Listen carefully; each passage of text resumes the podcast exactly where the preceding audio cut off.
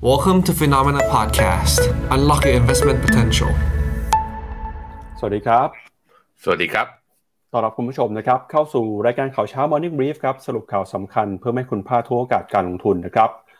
วันอังคารที่ 7 กุมภาพันธ์ครับ เรามาติดตามกันกับความเคลื่อนไหวนะครับของตลาดหุ้นทั่วโลก แล้วก็ปัจจัยข่าวสำคัญนะครับ ซึ่งในช่วงนี้โลกของเรานะครับอยู่ในภาวะที่กลับมามีความตึงเครียด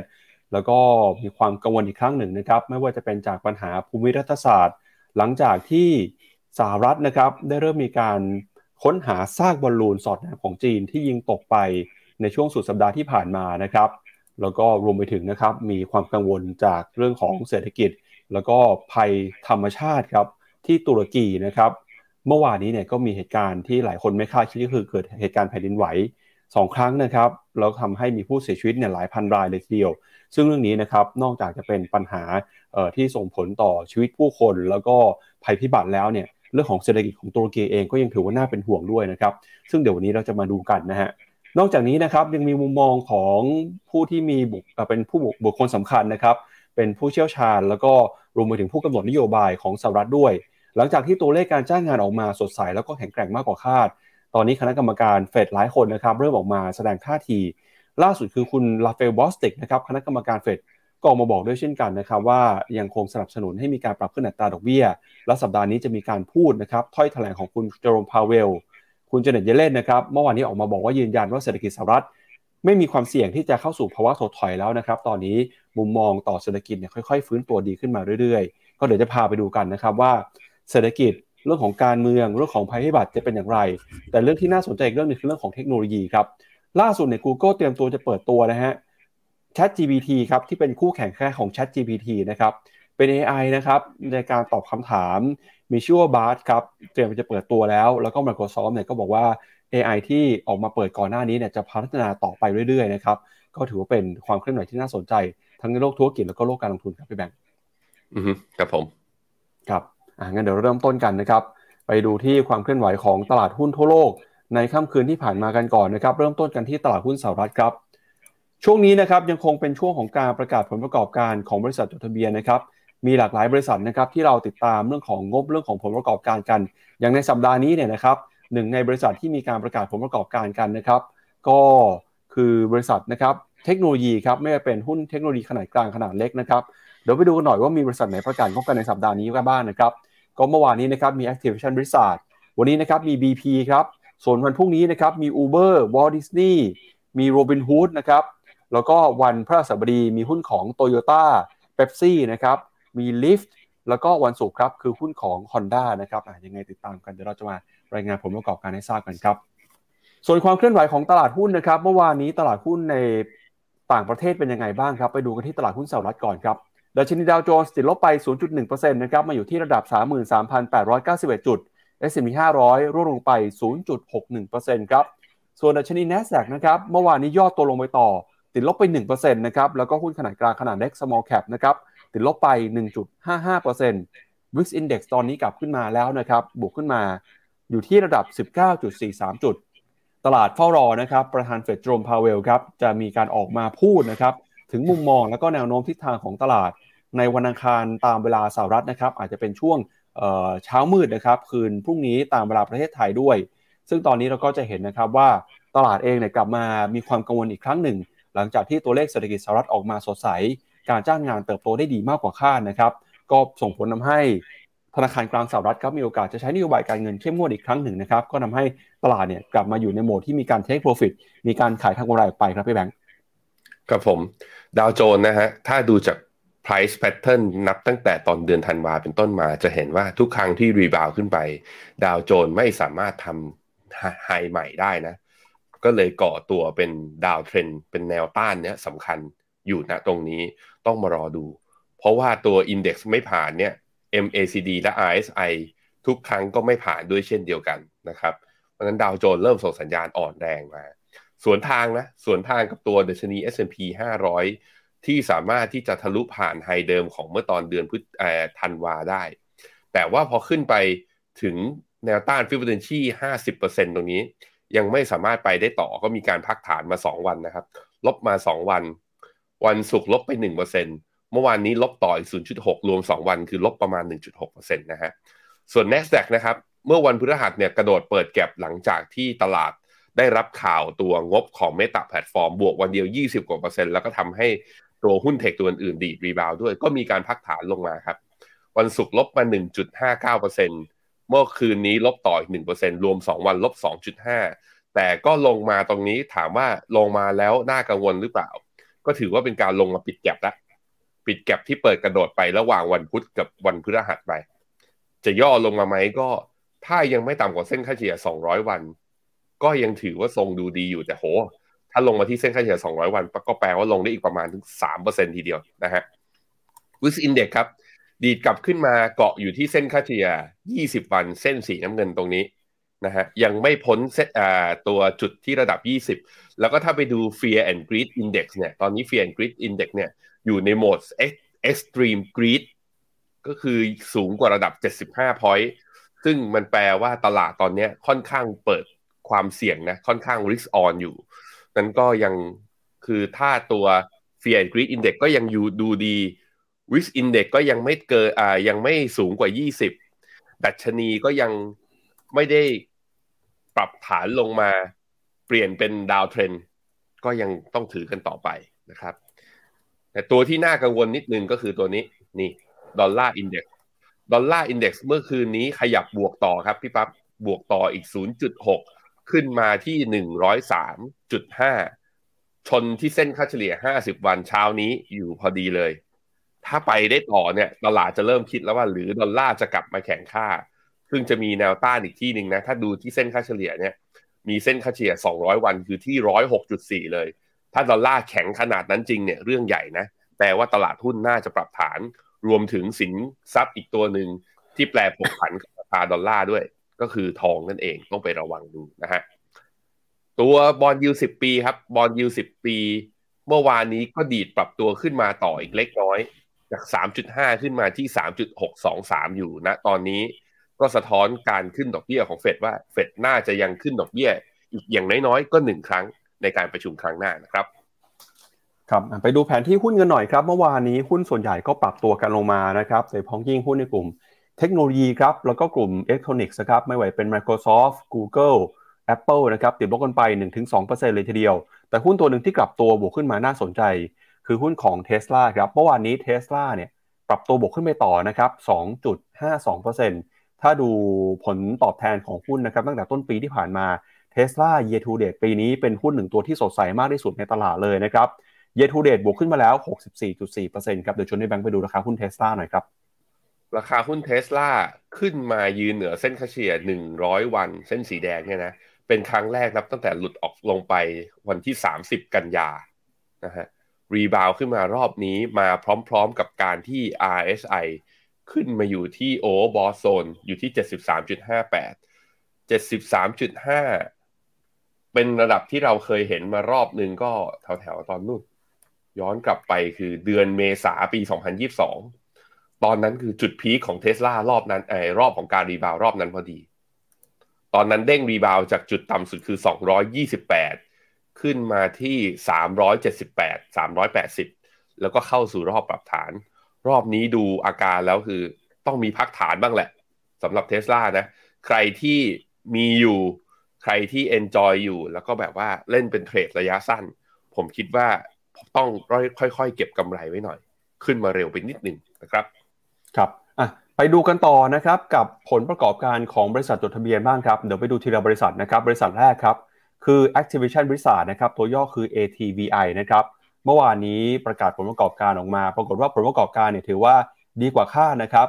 มีในฝั่งของรายได้เนี่ยเติบโตขึ้นมา แล้วก็กำไรต่อหุ้นนะครับ EPS 1เหรียญ87 เซนต์มากกว่าที่ตลาดคาดมันเรียก active user นะครับอยู่ที่ระดับ 389 ล้านรายครับมากกว่าที่ตลาดคาดเช่นกัน บริษัทนี้มีความสำคัญยังไงนะครับ ถ้าดูจากหน้าจอเนี่ยจะเห็นว่าเป็นหนึ่งในบริษัทที่ Berkshire Hathaway มีการถือหุ้นอยู่นะครับ คิดเป็นมูลค่ากว่า 4,300 ล้านเหรียญสหรัฐเลยทีเดียวครับ แล้วก็นอกจากนี้นะครับ ถ้าเป็นสัดส่วนจากพอร์ตของ Berkshire Hathaway เนี่ย Activision Blizzard มีสัดส่วนประมาณ 1.2%แล้วถ้าไปดูใน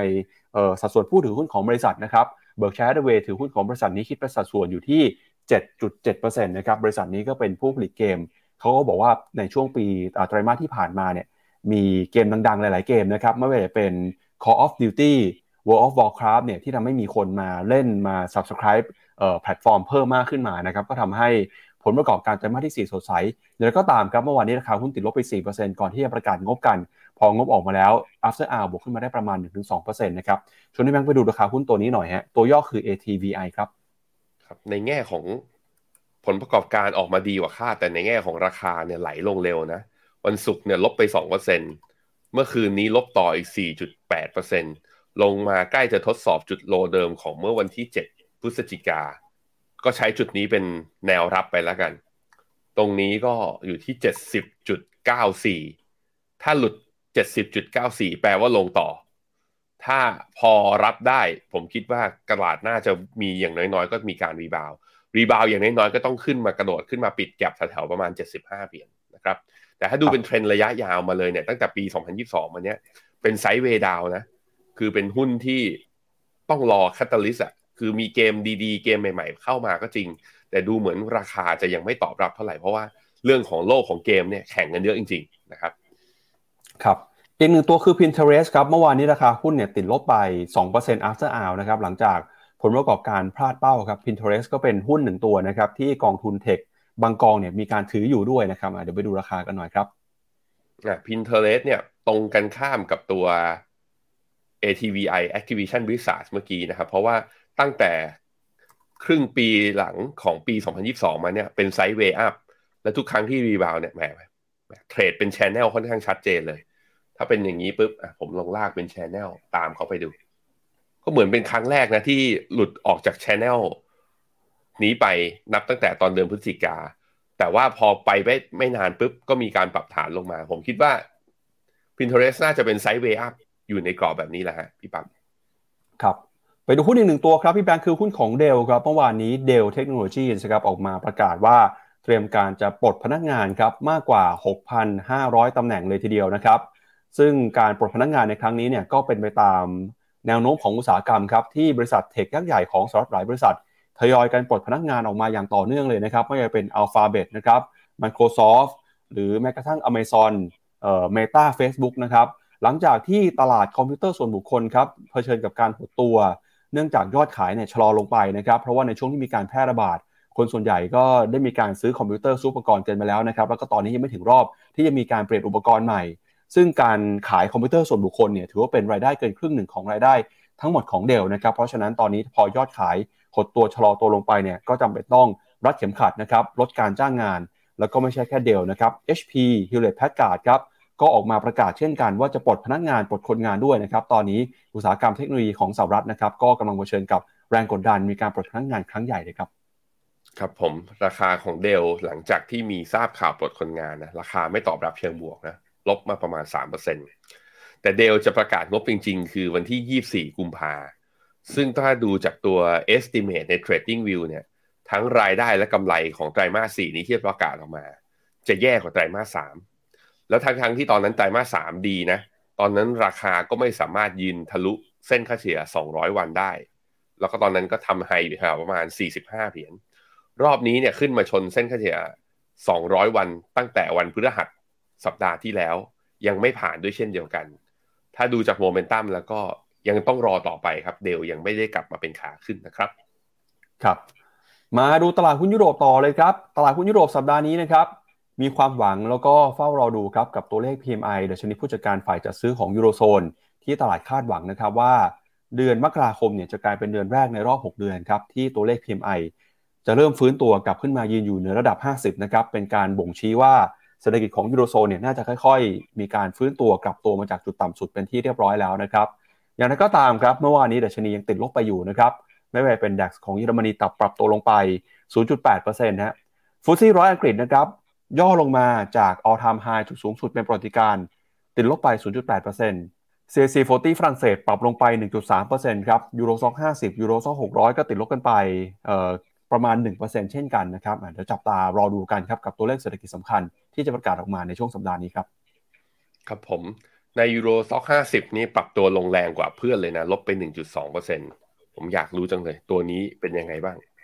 LVMH LVNH นะครับ หลังจากทำ all time high ไปเมื่อวันศุกร์ดีขึ้นไปทะลุ 800 เหรียญอ่า800 ยูโรไปได้นะ ย่อลงมาครับ เมื่อช้าอ่า เมื่อวานนี้ลบลงมาประมาณ 1.9%ก็คือแถวๆประมาณ 2%น่าจะเป็นตัวหลักเลยตัวหนึ่งที่ฉุดดัชนีลงมานะฮะถามว่าแล้วฉุดดัชนีลงมาแล้วภาพในเชิงสัญญาณทางเทคนิคเป็นยังไงบ้าง ถ้ากลับมาดูที่ Euro Stoxx 600 จริง ๆ ทั้ง Euro Stoxx 50 และ Euro Stoxx 600 เนี่ย การปรับฐานลงมารอบนี้เส้นค่าเฉลี่ยระยะสั้นยังไม่ยังไม่ต่ำกว่าครับตัว 20 วัน เพราะฉะนั้นก็เราไม่ซื้อเพิ่มนะสำหรับยุโรป แต่คนจะขายเนี่ย ถ้าใช้เป็น trailing stop loss ก็คือ ยังไม่หลุดต่ำกว่าเส้นเฉลี่ย 20 วัน ยังถือทนถือกันไม่ได้ต่อ แต่มีกำไรก็เทคเทคพอฟิตกันออกมาหน่อยก็แล้วกันนะครับ ตัวฟุตซี่ร้อยเป็นยังไงบ้าง เพราะว่าอังกฤษก็เพิ่งทำนิวไฮไปเหมือนกัน เมื่อวานนี้วันจันทร์ลบปิดลบครับ 0.7 ก็ตามลบตามภูมิภาคด้วยเช่นเดียวกันนะ ไม่ได้พลิกโผแต่อย่างใด แล้วรอบนี้ต้องระวังด้วย เพราะว่าฟุตซี่ร้อยเนี่ยการที่เขาทำไฮใหม่รอบนี้ RM ACD และ RSI ไม่ยกไฮตามนะ แปลว่ามีแพทเทิร์น bearish divergence รออยู่ นั้นหุ้นอังกฤษอาจจะเตรียมปรับฐาน ถ้าลงมาต่ำกว่าเส้นเฉลี่ย 20 วันรอบนี้นะครับ ไปดูค่าเงินครับ ค่าเงินยูโรดอลลาร์หลังจากที่ดอลลาร์แข็งค่ามา 3 วันทำการยูโรก็กลับมาอ่อนค่า ต่ำกว่าเส้นค่าเฉลี่ย 20 วันด้วยตอนนี้อยู่ที่ 1.07 ในขณะที่ค่าเงินปอนด์ครับ ก็อ่อนค่าลงมาด้วยเช่นเดียวกันอยู่ที่ 1.20 พอเห็น 2 ตัวนี้ก็เลยอยากดูว่ายูโรกับปอนด์เนี่ย กับบาทเป็นยังไงบ้าง ยูโรกับไทยบาทนะครับ ก็อะขยับขึ้นมาเหมือนกัน จากอยู่ที่ประมาณ 35.5 นะ ตอนนี้ขึ้นมา 36.15 ในขณะที่เงินปอนเงินปอนถือว่าแกว่งไม่เยอะยังอยู่แถวๆประมาณ 40.54นะครับ ก็แสดงให้เห็นว่าบาทเราเรียกว่ายังแข็งกว่าเพื่อนอยู่ นั้นถึงเพื่อนเขาจะอ่อนมากกว่าตัวดอลลาร์ แต่กลายเป็นว่าเออไม่ใช่บาทเราอ่อนมากกว่าคนอื่นอยู่นะฮะก็เลยทำให้เมื่อบาทเมื่อเทียบกับยูโรกับดอลลาร์ยังอยู่ในช่วงกรอบขาล่างอยู่นะครับไม่ได้เปลี่ยนแปลงเยอะไปดูต่อนะครับที่ความเคลื่อนไหวของตลาดหุ้นเอเชียบ้างครับ ตลาดหุ้นเอเชียนะครับเช้าวันนี้เปิดมาดัชนีนิกเกิ225 ของญี่ปุ่นครับบวกขึ้นมา 0.2%นะครับจะเห็นว่านิกเกิ225 เนี่ยทำจุดสูงสุดในรอบประมาณสัก 2 เดือนแล้วนะครับ ปรับตัวบวกขึ้นมาติดต่อกันเลยครับแม้ว่าบรรยากาศของเอเชียจะมีความกังวลกัน เมื่อวานนี้ภาพที่เราเห็นคือตลาดหุ้นของจีนนะครับเซี่ยงไฮ้เนี่ยถูกแรงกดดันแล้วก็ฮ่องกงด้วยนะครับจากความกังวลเรื่องของมาตรการการแทรกแซงการคว่ำบาตรจากสหรัฐ เพื่อเป็นการตอบโต้นะครับบอลลูนบอลลูนสอดแนมของจีนครับทำให้หุ้นจีนเมื่อวานนี้มีแรงกดดันเข้ามาให้เห็น ไม่เป็นเซี่ยงไฮ้เอ่อ China A50นะครับฮั่งเส็งฮ่องกงติดลบกันไปมากกว่า2%ครับส่วนตลาดหุ้น ของไต้หวันนะครับวันนี้เปิดมาบวกขึ้นมาได้ 0.1%หุ้นไทยครับเมื่อวานนี้ย่อลงไป 6.2%เอ่อ6.2 จุดนะครับ 0.37%มาอยู่ที่ 1,682 จุด เกาหลีใต้วันนี้เปิดมาเริ่มจะบวกได้บ้างแล้วนะครับหุ้นของอินเดียครับติดลบไป 0.5%หุ้นของเวียดนามนะครับเมื่อวานนี้บวกตัวขึ้นอ่าปรับตัวบวกขึ้นมานะครับ 0.8%ครับตัวนี้เคอีนะค่อยๆขยับไปเรื่อยฮึบๆนะสู้ๆใครถืออยู่ 28,400สำหรับนิเคอี225 เรายังมองว่าเป็น target อยู่นะฮะ ถึงตรงนั้นก็มาลดพอร์ตกัน มาค่อยมาขาย คอสปีเกาหลี มีการปรับฐานย่อลงมา แต่ว่ายังยืนเหนือเส้นค่าเฉลี่ย 20 อ่า 200 วัน น่าสนใจตรงที่ตอนนี้เส้นค่าเฉลี่ยระยะสั้นตัว 20 วัน เริ่มใกล้จะตัดค่าเฉลี่ย 200 วันขึ้นมาแล้ว ก็จะเป็นโมเมนตัมเชิงบวก แต่ว่าใครดูเกาหลีเนี่ยขอให้บวกเกิน 2,500นะตัวดัชนีเกาหลีเนี่ยคอสปีถ้าทะลุเกิน 2,500 เมื่อไหร่มีเฮนะทุกคนมาดูกันมาดูกัน หางเสงหลังจากที่ปรับฐานมา 3 วันทำการติดต่อกัน วันนี้เปิดมาเช้านี้นะฮะ เปิดมาแล้ว บวกอยู่ 0.3แหมตอนลงลงระดับเปอร์เซ็นต์ตอนบวกรอบนี้ บวกช้านิดนึงนะ หลังตุดจีนมานี่ ดูยังไม่ค่อยคึกคักนะ ถึงแม้ว่าโฟลต่างชาติจะเข้าไปลงทุนในหุ้นจีนเนี่ยสุทธิในตอนเดือนมกราเนี่ยอย่างร้อนแรงทีเดียวนะครับของตัว CSI 300 การปรับฐานเมื่อวานนี้ยังยืนเหนือเส้นค่าเฉลี่ย 20 วัน และยืนเหนือ downtrend channel ตรงนี้ แล้วเห็นฮั่งเส็งเปิดมาแบบนี้ วันนี้ตัว CSI 300 น่าจะกลับมาบวกได้กับเขาบ้างเหมือนกันนะครับ ก็ถือกันต่อไป ไต้หวันก็อยู่บวกอยู่ 0.18 ไม่มีอะไรครับยังเป็น uptrend อยู่ ตัว VN 30 หรือว่าเวียดนาม 30 ตัวแรก บวกได้ 0.8%นะฮะแต่เป็นการบวกที่มาพร้อมๆ กับเซลล์สัญญาณใน MACD นะต้องสู้กันสักสักพักหนึ่งเพราะว่า ถ้าจะผ่านเน็กไลน์เนี่ย ตรงแถวหนึ่งหนึ่งหนึ่งหนึ่งนะหนึ่งสี่ตัวเนี้ยขึ้นไป แล้วตอนครั้งแรก แล้วก็ย่อลงมาปรับฐานลงมาเมื่อวันพุธเนี่ยที่ลบประมาณสามเปอร์เซ็นเนี่ยมันอาจจะบอกเราได้ว่า fall break แต่ว่าหุ้นเวียดนามเนี่ยช่วงหลังๆมาแล้วที่เราเห็นคือแท่งสีแดงเวลาปรับฐานระดับ 2-3%เป็นเรื่องปกติของเขา เลยเลยยังจำเป็นต้องรอหน่อยเพราะว่าก็ยังถือว่ายืนแถวๆเส้นค่าเฉลี่ย 20 วัน เส้นค่าเฉลี่ยระยะสั้นเนี่ยยังเอาอยู่นะครับ เพราะนั้น ถือกันก่อน ถือกันก่อน ยังไม่คัดนะครับ หุ้นไทยฮะ หุ้นไทยอยู่ที่ 1,682 เมื่อวานนี้ลบลงมา 8 จุด ก็ยังยืนอยู่แถวๆเส้นค่าเฉลี่ย20 วัน เป็นไซด์เวย์มาตลอดนะ ตั้งแต่ต้นปีแล้วยังไม่ไปไหนเลยเทรดอยู่แถวๆนี้นะครับ หุ้นไทย ไปดู Sensex ของอินเดีย เมื่อวานนี้ลบ 0.55 อยู่แถวๆเส้นค่าเฉลี่ย100 วัน เรื่องของอาดานี่นี่ผมคิดว่าถ้าค่อยๆ คลี่คลายตลาดอินเดียก็อาจจะแบบว่าสามารถ rebound ได้อีกรอบหนึ่งแต่รอบนี้ต้องมาดูแล้วว่าไอ้ high เดิมอะแถวๆหกหมื่นสามพันสี่ร้อยตรงเนี้ยถ้าไม่ผ่านอีกทีนึงนะ ผมว่าเหนื่อยละ Sensex อาจจะเข้าสู่รอบการปรับฐานแรงก็เป็นไปได้นะครับ ไปดูตัวสุดท้ายครับ ค่าเงินบาทกับตัวค่าเงินดอลลาร์เทียบกัน บาทกับดอลลาร์ตอนนี้กลับมาอ่อนค่า 3 วันทำการติดตอนนี้อยู่ที่ประมาณ 33.66 ก็ถ้าดูแนวต้านระยะสั้นก็มีที่เส้นค่าเฉลี่ย 50 วันอยู่แถวประมาณ 33.97 ตีซะประมาณ 34นะตรงนี้นะครับครับไปดูกันต่อนะครับกับราคาสินค้าโภคภัณฑ์กันหน่อยครับ ล่าสุดนะครับในเช้าวันนี้ราคาทองคำราคาน้ำมันเป็นยังไงบ้างครับ ราคาทองคำนะครับซื้อขายกันอยู่ที่ 1,884 ดอลลาร์ต่อ troy ounce อันนี้ในฝั่งของตลาดฟิวเจอร์นะครับ ส่วนทองคำที่เป็น spot นะครับ1,869 ก็เริ่มจะบวกขึ้นมาแล้วนะครับ หลังจากที่ค่าเงินดอลลาร์แข็งค่า bond yield ปรับตัวเพิ่มสูงขึ้นมาราคาทองคำถูกดันเทขายอย่างหนักในช่วงปลายสัปดาห์จนลงไปต่ำกว่าระดับ 1,900 ดอลลาร์ ส่วนทิศทางของราคาน้ำมันนะครับล่าสุดราคาน้ำมันดิบ WTI ครับ74 ดอลลาร์ครับเบรดนะครับ81 ดอลลาร์ ราคาปรับตัวขึ้นมาเมื่อคืนนี้ประมาณ 1%ครับ หลังจากความหวังนะครับเรื่องของความต้องการน้ำมันจากจีนกำลังฟื้นตัวขึ้นมาครับ ราคาทองเนี่ยเมื่อวานนี้พยายามรีบาวนะจุดสูงสุดของเมื่อวานนี้คือ1881แปดแปดหนึ่ง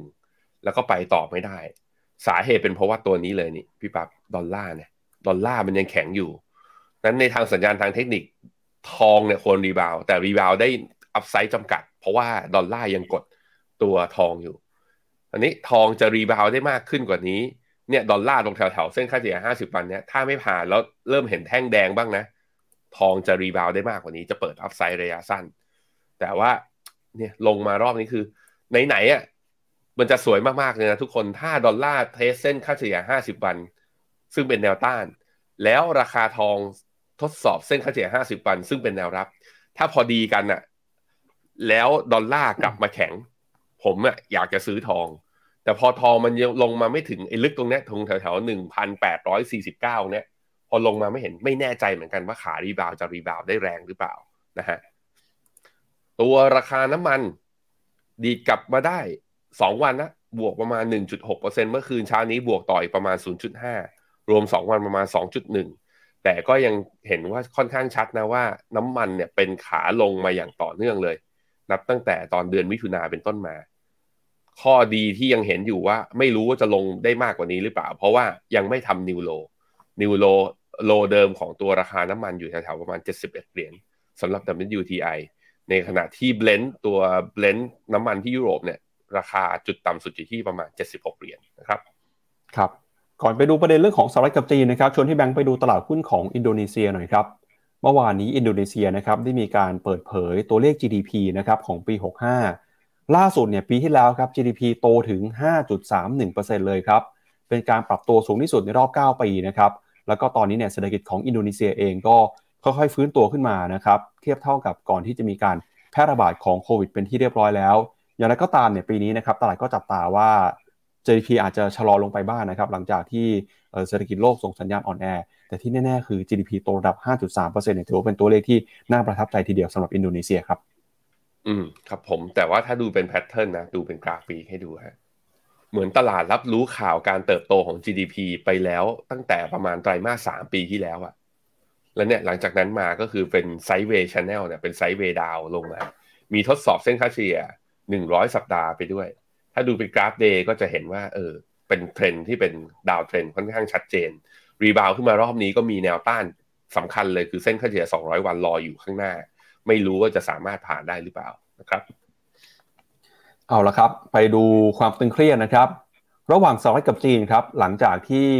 เมื่อวานนี้นะครับ ทางสหรัฐเองเนี่ยได้มีปฏิบัติการ ยิงบอลลูนสอดแนมของจีนตกไปในทะเลนะครับ แล้วก็ตอนนี้เราก็จะเห็นว่านักดำน้ำของกองทัพเรือสหรัฐเนี่ยกำลังทำงาน เพื่อกอบกู้นะครับซากบอลลูนตัวสภาพอากาศของจีนที่ถูกยิงตกไป ในรัฐเซาท์แคโรไลนานะครับในช่วงสุดสัปดาห์ที่ผ่านมาด้วยนะครับ สำนักข่าว BBC ครับรายงานว่าอดีตนายทหารระดับสูงของสหรัฐอเมริกาออกมาระบุนะครับว่าการค้นหาเนี่ยจะเกิดขึ้นอย่างรวดเร็วนะครับ เพื่อให้ผู้เชี่ยวชาญวิเคราะห์อุปกรณ์เหล่านี้ โดยเครื่องบินขับไล่นะครับ ได้ยิงบอลลูนขีปนาวุธเอ่อยิงขีปนาวุธ ให้บอลลูนตกไปที่น่านน้ำสหรัฐนะครับ ตั้งแต่วันที่4กุมภาพันธ์ที่ผ่านมานะครับแล้วก็เศษซากเนี่ยกระจายเป็นวงกว้างเลยทีเดียว ซึ่งสหรัฐนะครับเชื่อว่าบอลลูนนี้กำลังมาปฏิบัติการตรวจสอบพื้นที่ทางทหารนะครับของประเทศครับ เหตุการณ์ดังกล่าวนะครับก่อให้เกิดวิกฤตการทางการทูตครับโดยคุณแอนโทนีบลิงเคนรัฐมนตรีว่าการกระทรวงต่างประเทศของสหรัฐ ออกมาประกาศยกเลิก แผนเดินทางไปเยือนจีนในทันทีเลยนะครับโดยรัฐบาลจีนก็ออกมาปฏิเสธว่า ไม่ได้ใช้บอลลูนในการสอดแนมแต่อย่างใด แล้วก็ยืนยันนะครับว่าเป็นเรือเหาะในการตรวจสภาพอากาศ ที่พลัดหลงออกมานอกเส้นทางนะครับ โดยพลเรือเอกไม้มุลเล่นครับอดีตประธาน คณะเสนาธิการร่วมของสหรัฐนะครับออกมาระบุว่า คิดว่ากองทัพจีนครับมีเจตนานะครับในการปล่อยบอลลูนเพื่อขัดขวางการเดินทางเยือนจีนของคุณบริงเคนครับซึ่งการเดินทางเยือนจีนของคุณบริงเคนในครั้งนี้เนี่ยจะเป็นการประชุมสุดยอดระหว่างสหรัฐกับจีนนะครับโดยเจ้าหน้าที่ระดับสูง ครั้งแรกในรอบหลายปีครับโดยพลเรือเอกมูลเล่นนะครับปฏิเสธคำกล่าวอ้างของจีนที่บอกว่าบอลลูนนี้นะครับอาจจะถูกกระแสลมพัดออกมานอกเส้นทาง โดยบอกว่าบอลลูนนี้เนี่ยถือว่ามีความคล่องตัวอยู่นะครับไม่ได้ถูกพัดออกมาง่ายๆ เพราะว่า มีใบพัดนะครับในการกำหนดทิศทางอยู่ เพราะฉะนั้นเรื่องนี้เนี่ยจึงเป็นเรื่องที่เป็นไปไม่ได้ ไม่ได้เป็นอุบัติเหตุ เป็นความจงใจนะครับแล้วก็เป็นการสืบสอดแนมสืบราชการลับด้วยขณะเดียวกันนะครับจากกระแสบอลลูนที่ออกมาบนน่านฟ้าสหรัฐเนี่ยก็ทาให้คุณโจไบเดนครับถูกนักการเมืองจากพรรครีพับลิกันนะครับกล่าวหาว่าละเลยต่อหน้าที่ปล่อยให้บอลลูนลอยข้ามประเทศ โดยปราศจากการขัดขวาง คุณมาโกรูบิโอนะครับรองประธานคณะกรรมการข่าวกรองของวุฒิสภา ก็ออกมาระบุนะครับว่า มันเป็นเรื่องที่น่าอับอายนะครับของจีนที่จะทำให้ประธานาธิบดีโจไบเดนเนี่ยขายหน้าก่อนที่จะมีการกล่าวสุนทรพจน์เกี่ยวกับสถานภาพของสภาพแรงงานนะครับ วันนี้ครับวันที่ 7 กุมภาพันธ์ แล้วก็นายกเทศมนตรีนะครับของเมืองเทลบีชที่อยู่ใกล้กับจุดที่บอลลูนนี้ถูกยิงตกเนี่ยก็บอกว่ามีความกังวลนะครับ เรื่องของรัฐบาลกลางที่ ปล่อยให้บอลลูนเนี่ยลอยมาในพื้นที่นะครับโดยที่ไม่ได้มีการขัดขวางอะไรเลยนะครับ แล้วก็แสดงความกังวลว่าอนาคตเนี่ยทางรัฐบาลสหรัฐจะนะครับป้องกันเรื่องนี้อย่างไร ซึ่งบอลลูนเนี่ยที่บินได้ในระยะสูงขนาดนี้นะครับคาดว่ามีขนาดใหญ่มากครับใหญ่พอๆกับรถบัส 3 คันเลยนะครับ แล้วพอถูกยิงตกมาเนี่ยนะครับ ก็ตกลงมาในชายฝั่งของสหรัฐนะครับครอบคลุมรัศมีเนี่ยประมาณกว่า5ถึง10 ตารางกิโลเมตรเลยทีเดียวนะครับ บอลลูนนี้เนี่ยเห็นได้จากพื้นดินเลยนะครับมองไปก็เห็นชัดเจนเลยทีเดียว แล้วตอนแรกเนี่ยก็สร้างความกังวลกันว่าบอลลูนนี้เนี่ยจะเป็นวัตถุอะไรมีความอันตรายหรือไม่นะครับ ก่อนที่สหรัฐออกมาบอกว่า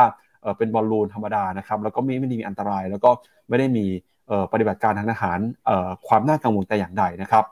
ก็ตอนนี้นะครับกำลังต่อสอบสวนสืบสวนกันอยู่ว่าบอลลูนนี้มีวัตถุประสงค์เพื่ออะไร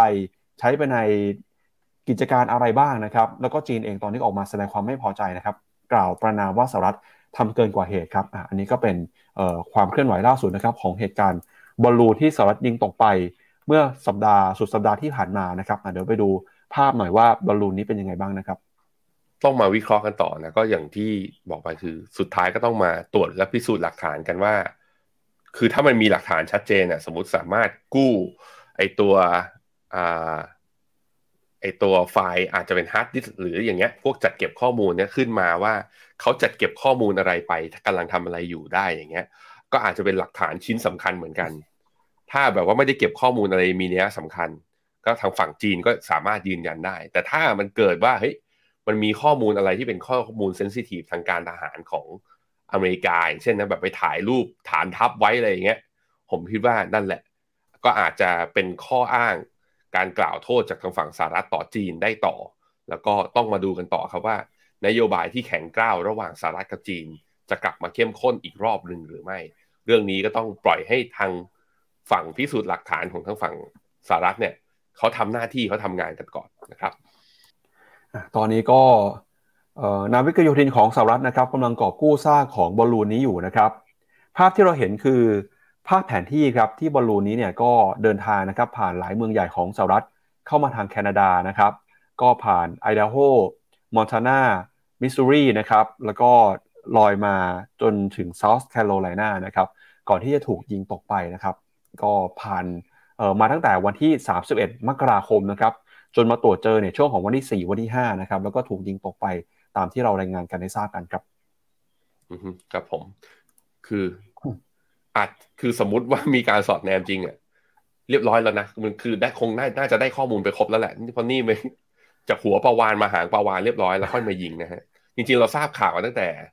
ว่ามันอยู่ที่ฝั่งมอนทานาใช่ไหมตั้งแต่วันที่สองวันที่สามตั้งแต่ตอนนั้นวันนั้นใช้ระยะเวลาสองสามวันเนี่ย คือบินเร็วเหมือนกันนะพี่ปั๊บครับ ไม่ได้บินไม่ได้บินช้าๆนะนี่คือว่าบินเร็วเหมือนกันครับ ครับอ่าแล้วก็อีกหนึ่งเหตุการณ์นะครับ ที่เกิดขึ้นเมื่อวานนี้คือเหตุการณ์แผ่นดินไหวที่ตุรกีครับ ก็ถือว่าเป็นโศกนาฏกรรมครั้งใหญ่เลยนะครับสำนักข่าว Voice of America รายงานนะครับบอกว่าเมื่อวานนี้เกิดเหตุการณ์แผ่นดินไหว ขนาด 7.8 แมกนิจูดนะครับที่ตุรกีแล้วก็ซีเรียครับซึ่งผู้เชี่ยวชาญก็บอกว่าอาจจะเป็นแผ่นดินไหวครั้งที่รุนแรงที่สุดในรอบหลายสิบปีทำให้เกิดรอยแตกยาวกว่า 100 กิโลเมตรนะครับระหว่างแผ่นเปลือกโลก แล้วก็รวมไปถึงนะครับมีผู้เสียชีวิตหลายพันรายเลยทีเดียวครับ ศูนย์กลางของแผ่นดินไหวครั้งนี้นะครับอยู่ห่างจากเมือง เนเดกี้ในตุรกีประมาณ 26 กิโลเมตรครับ แล้วก็อยู่ลึกลงไปใต้ดินประมาณ 18 กิโลเมตร โดยอยู่บนรอยเลื่อนนะครับที่ชื่อว่าอนาโตเลียฝั่งตอนออก เหตุการณ์แผ่นดินไหวครั้งนี้ครับสร้างแรงสั่นสะเทือนไปทางตอนออกเฉียงเหนือ สร้างความเสียหายต่อพื้นที่ตอนกลางของตุรกีก็ซีเรียด้วย โดยในช่วงศตวรรษที่ 20 ที่ผ่านมาเนี่ยนะครับรอยเลื่อนอนาโตเลียตะวันออกแทบไม่มีการเคลื่อนไหวครั้งใหญ่เลย แล้วก็การสำรวจทางธรณีวิทยาของสหรัฐนะครับก็บอกว่า นับตั้งแต่ปี 1970 เป็นต้นมา เกิดเหตุการณ์แผ่นดินไหวนะครับที่รุนแรงกว่า 6 magnitude ตามมาตราริกเตอร์เนี่ยเพียง 3 ครั้งนะครับในบริเวณดังกล่าว แต่เมื่อย้อนไปนะครับในปี 1822 อาจจะเคยเกิดแผ่นดินไหวมากกว่า 7 แมกนิจูดก็ได้นะครับ ซึ่งตอนนั้นเนี่ยฆ่าชีวิตผู้คนไปมากกว่า 20,000 คนเลยทีเดียวครับถามว่าแผ่นดินไหวครั้งนี้มีความรุนแรงแค่ไหนนะครับ คือโดยปกติแล้วในแผ่นดินไหวที่เกิดขึ้น ที่มีความรุนแรงมากกว่า 7 แมกนิจูดเนี่ย ถือว่าเกิดขึ้นน้อยกว่า 20 ครั้งนะครับในแต่ละปี แล้วก็เหตุการณ์แผ่นดินไหวที่เกิดขึ้นในระดับรุนแรงถึง 7.8แมกนิจูดเนี่ยจึงถือว่าเป็นเหตุการณ์ที่มีความรุนแรงเป็นพิเศษเลยนะครับ เมื่อเทียบกับความรุนแรงแผ่นดินไหว 6.2 แมกนิจูดทางตอนใต้ของอิตาลีนะครับในปี 2016 ตอนนั้นมีคนเสียชีวิตประมาณ 300 คนนะครับเหตุการณ์แผ่นดินไหวครั้งนี้เนี่ยถือว่ามีการปล่อยพลังงานมากกว่าแผ่นดินไหวในปี 2016 ถึงกว่า 250 เท่าเลยทีเดียวครับ สิ่งที่เกิดขึ้นตามมานะครับก็คือ after shock ครับ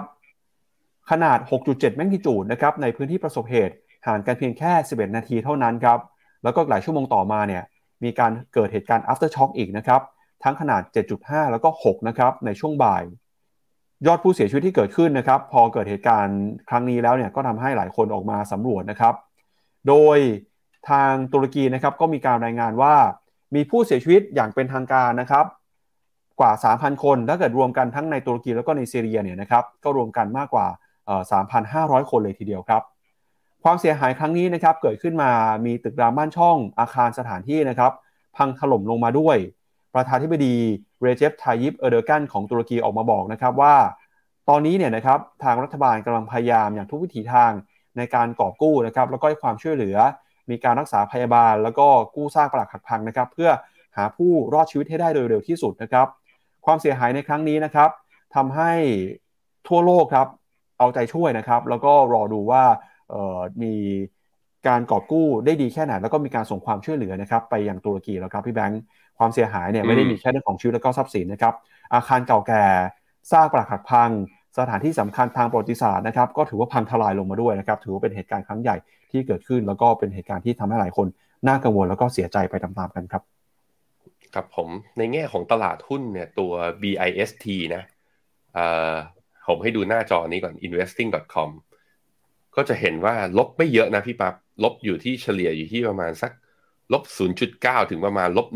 1.4%ตามแต่ตัวว่า Index มันเป็นยังไงอะกลับมาดูที่หน้ากราฟอีกทีหนึ่งแต่ว่าใน pattern ของตัวตลาดหุ้นตุรกีเนี่ยมันน่ากังวลตรงที่เป็น pattern ที่เรียกว่า double top ก็คือขึ้นมาใกล้ ๆ กับไฮเดิม 2 รอบแล้วไม่สามารถผ่านได้ มีเน็กไลน์อยู่แถวประมาณ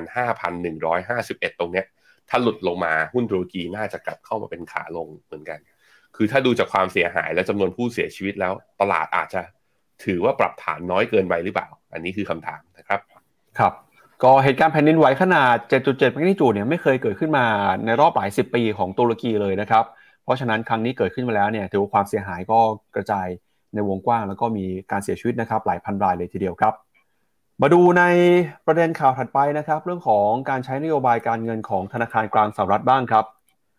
วันนี้นะครับ ทั่วโลกกำลังจับตากับการออกมาแสดงถ้อยแถลงของประธานเฟดนะครับ คุณโจมพาวเวลครับ ที่มีกำหนดการนะครับ จะออกมาแสดงสุนทรพจน์ที่สหรัฐอเมริกาครับ หลังจากที่ตัวเลขการจ้างงานของสหรัฐเปิดเผยไปในเมื่อวันศุกร์ที่ผ่านมา การจ้างงานใหม่เพิ่มขึ้นมากว่า 5 0 0 0 0 0ตำแหน่ง อัตราการว่างงานปรับตัวลงมา 3.4%นะครับต่ำที่สุดในรอบกว่า 53 ปีเลยทีเดียวฮะ พอตัวเลขการจ้างงานออกมาแบบนี้นะครับคณะกรรมการเฟดก็เริ่มออกมาแสดงความคิดเห็น หนึ่งในนั้นนะครับคือประธานเฟดสาขาแอตแลนตา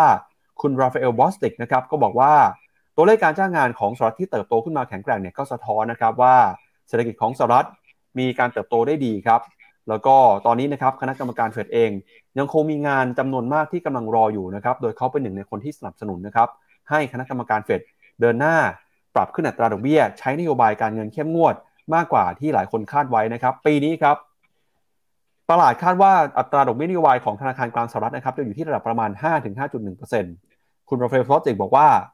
สนับสนุนนะครับให้มีการใช้นโยบายการเงินโดยปรับขึ้นอัตราดอกเบี้ยให้ขึ้นไปสูงเกินกว่า 5%นะครับเพื่อให้มั่นใจว่าเงินเฟอ้อของสหรัฐเนี่ยจะปรับตัวลงมาอยู่ใกล้เคียงกับเป้าหมาย 2%นะครับของธนาคารกลางสหรัฐให้ได้ โดยเร็วที่สุดนะครับพอตัวเลขเศรษฐกิจสหรัฐส่งสัญญาณดีแบบนี้นะครับไม่ได้มีแค่คณะกรรมการเฟดที่ออกมาพูดครับ คนที่ออกมาพูดอีกท่านหนึ่งครับคืออดีต ประธานธนาคารกลางสหรัฐคุณเจเน็ตเยเลนครับเธอออกมาแสดงความมั่นใจนะครับ ว่าตอนนี้สหรัฐเนี่ยจะไม่ประสบกับภาวะเศรษฐกิจถดถอย อย่างที่หลายฝ่ายกังวลกัน หลังจากอัตราเงินเฟ้อชะลอตัวลงมาอย่างมีนัยสำคัญ แล้วก็สภาพเศรษฐกิจของประเทศอยู่ในสถานะแข็งแกร่งนะครับโดยเฉพาะหลังจากที่อัตราการว่างงานลงมาอยู่ในระดับต่ำครับ คุณเจเน็ตเยเลนออกมาบอกนะครับว่าประเทศเนี่ยจะไม่เผชิญกับภาวะถดถอยแน่นอนนะครับถ้าหากว่ามีการจ้างงานเพิ่มขึ้นมาสูงถึง 5 0 0 0 0 0ตำแหน่ง แล้วก็อัตราการว่างงานเนี่ยสูงปรับตัวลงมาทำจุดต่ำสุดในรอบ 50 ปีนะครับแม้ว่าเงินเฟ้อเนี่ยจะยังสูงกว่าระดับเป้าหมายของธนาคารกลางสหรัฐ แต่แรงกดดันนี้จะค่อยๆ อ่อนตัวลงมาในช่วง 6 เดือนที่ผ่านมานะครับ แล้วก็น่าจะลดลงไปต่อเนื่องเลย หลังจากรัฐบาลออกมาตรการ แล้วก็ทางเฟดนะครับก็ใช้นโยบายการเงินเข้มงวดในช่วงที่ผ่านมานะครับ แรงกดดันเงินเฟ้อยังคงเป็นเรื่องที่มีความสำคัญนะครับ ซึ่งทั้งฝั่งของรัฐบาลเองแล้วก็ฝั่งของเฟดเองจะทำงานร่วมกันนะครับ ส่วนเรื่องของความกังวลเรื่องของปัญหาหนี้สาธารณะนะครับ คุณเจเน็ตเยเลนก็บอกว่าเขาเรียกร้องให้สภาคองเกรส ปรับขึ้นเพดานหนี้สาธารณะของประเทศ พร้อมกับเตือนนะครับว่าถ้าหากไม่ทำเนี่ยจะเกิดหายนะทางการเงินแล้วก็ทางเศรษฐกิจ ซึ่งตอนนี้นะครับหลายคนก็เริ่มมีการปรับมุมมอง อย่างล่าสุดเนี่ยทางโกลแมนแซกนะครับก็ออกมาปรับลดครับโอกาส ความน่าจะเป็นที่จะเกิดภาวะเศรษฐกิจถดถอยนะครับ จากเดิมเนี่ยเคยมองไว้อยู่ที่ระดับ 35%ในปีนี้นะครับหรือว่ารอบ 12 เดือนข้างหน้า จาก 35%ปรับลงมานะครับเหลือ 25%แล้ว แล้วก็บูมเบิร์กนะครับมองความน่าจะเป็นอยู่ที่ 65%ครับครับอะงั้นเดี๋ยวเรามาดูตัวเลขแล้วก็ภาวะทางเศรษฐกิจของสหรัฐกันหน่อยนะครับอะเริ่มจากภาพแรกครับพี่แบงค์ ครับเราก็จะเห็นนะครับว่าหลังจากที่ตัวเลขค่าจ้างแรงงานเพิ่มขึ้นมาเนี่ยตลาดก็กลับมามีความหวังนะครับ ว่าตัวเลขผลประกอบการการจับจ่ายใช้สอย จะค่อยๆ ปรับตัวเพิ่มขึ้นมาเรื่อยๆนะครับอันนี้ก็เป็นตัวเลขของเอ่อ inflation adjusted นะครับ average hourly earning หรือว่ารายได้นะครับของชาวอเมริกันที่ปรับตัวหลังจากมีการปรับเรื่องของเงินเฟ้อไปแล้วนะครับ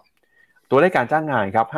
517,000ตำแหน่ง ถือว่าเป็นตัวเลขที่ดีกว่าคาดไว้มากเลยนะครับ ตลาดคาดว่าจะอยู่ที่ประมาณ 170,000ตำแหน่งเท่านั้นครับ อันนี้เป็นมุมมองนะครับ imply rate ของเฟดครับ เป็นยังไงบ้างครับ อือฮึก็จะเห็นว่าตัวดอทพลอตของปีสองไอของปี 2023 เนี่ยอยู่ที่ประมาณ 5.1 ก็แปลว่าเฟดมองว่าขึ้นดอกเบี้ยอีกประมาณสักสองครั้ง อันนี้คือแต่ละจุดก็คือคณะกรรมการแต่ละคนนะครับ ซึ่งเดี๋ยวประชุมครั้งหน้าเนี่ยจะดอทพลอตจะออกมาให้เราดูใหม่ หน้าแน่นอนว่าหน้าตามันจะเปลี่ยนไปจาก รอบนี้เพราะว่าช่วง 45 วันทำการที่เฟดประชุมแต่ละครั้งเนี่ยข้อมูลเศรษฐกิจที่มันออกมา แล้วก็สภาวะตลาด หรือเหตุการณ์เศรษฐกิจรอบโลกเนี่ยมันก็มีการเปลี่ยนแปลงตามไป แต่ณตอนนี้เนี่ยเฟดยังคิดว่าตัวเองนะน่าจะขึ้นดอกเบี้ยอีกประมาณสัก 2-3 ครั้ง แล้วก็ค่อยลดดอกเบี้ยลงไปอยู่ที่แถวๆ 4.25 ในปี 2024 นะครับอันนี้ถามว่าพอตลาดเห็นตัวดอทพลอตแล้วไอคาดการตัวเงินเฟอ้อก็แล้ว ตลาดก็ คาดว่านะ ก็คิดว่าเฟดก็น่าจะเนี่ยขึ้นดอกเบี้ย ดอกเบี้ยจะพีคแถวปลายไตรมาสหนึ่งหรือไตรมาสสองแล้วก็ค่อยๆ ปรับลดตาม โดยปี 2024 ถึงปี 2025 เนี่ยจะเป็นช่วงที่เฟดจะค่อยๆ ทยอยปรับลดดอกเบี้ยลงมา ถ้าเงินเฟอ้อเอาอยู่นะครับ ทั้งนี้มันมีอีกเหตุผลหนึ่งเหมือนกันหน้าต่อไป ถามว่าทำไมเงินไอตัวดอกเบี้ยถึงมีโอกาสปรับลงก็คือเรื่องนี้ครับ U.S. recession probability หรือโอกาสที่จะเกิดภาวะเศรษฐกิจถดถอย ตอนนี้เนี่ยของอเมริกาเนี่ยขยับขึ้นมาอยู่ที่ประมาณแถวๆ65%คือโอกาสเกินครึ่งหนึ่งแล้วที่อเมริกาปีเนี้ยช่วงเวลาใดเวลาหนึ่ง เศรษฐกิจถดถอยอาจจะกำลังจะต้องเผชิญ ซึ่งใน investment team ของฟิโนเมนาเนี่ยเราคาดการว่าตั้งแต่ไตรมาสสามเป็นต้นไปต้องระมัดระวังนะครับพาคุณผู้ชมไปดูกันอีกหนึ่งเรื่องนะครับ ก็คือเรื่องของตลาดเกิดใหม่ครับ ล่าสุดนะครับอย่างที่เรารายงานกันมาตลอดในช่วงหลายวันหลายสัปดาห์ที่ผ่านมาก็คือ ตอนนี้ครับเราเริ่มเห็นนักทุนสถาบันนะครับจากกองทุนต่างๆ จากกองทุน hedge fund แล้วก็นักลงทุนในต่างประเทศเนี่ยกำลังสนใจเข้ามาลงทุนในตลาดเกิดใหม่หรือว่า emerging market นะครับล่าสุดครับแมนกรุ๊ปนะครับซึ่งเป็นหนึ่งใน hedge fund ที่เป็น hedge fund แบบเปิดเนี่ย public hedge fund ที่ใหญ่ที่สุดในโลกนะครับมีสินทรัพย์ภายใต้การบริหารจัดการมากกว่า 138,000 ล้านเหรียญสหรัฐนะครับ ออกมาเตือนครับว่ามีโอกาสที่ emerging market นะครับจะมีการปรับฐานภายในระยะเวลา 2 เดือนนะครับ ซึ่งพอร์ตส่วนใหญ่ของแมนกรุ๊ปเนี่ยเขาก็ลงทุนในยุโรปนะครับในตะวันออกกลางแล้วก็ในแอฟริกาด้วย เขาบอกนะครับว่าคาดหวังจะเห็นการปรับตัวลงมาของ emerging market ในช่วงระยะเวลา 2 เดือนนับจากนี้นะครับ เนื่องจากตอนนี้เนี่ยตลาดก็มีการใส่สินทรัพย์นะครับใส่เงินไปใน emerging market เป็นจำนวนมากครับ แล้วก็ emerging market เนี่ยที่ผ่านมาก็คือเห็นการปรับตัวขึ้นมาอย่างรวดเร็วเลยทีเดียว โดยพ้องยิ่งในสินทรัพย์เสี่ยง valuation นะครับเริ่มจะตึงตัวแล้ว เพราะฉะนั้นเนี่ยมีโอกาสที่ในเร็วๆนี้อาจจะเริ่มเห็นการเซลล์ออฟหรือว่าแรงเทขายทำกำไรเกิดขึ้นนะครับ เดี๋ยวเรามาดูกันหน่อยครับมุมมองเป็นยังไงบ้างนะครับ ถ้าไปดูในฝั่งของ EM bond หรือตราสารหนี้เนี่ย valuation ตอนนี้ก็ถือว่า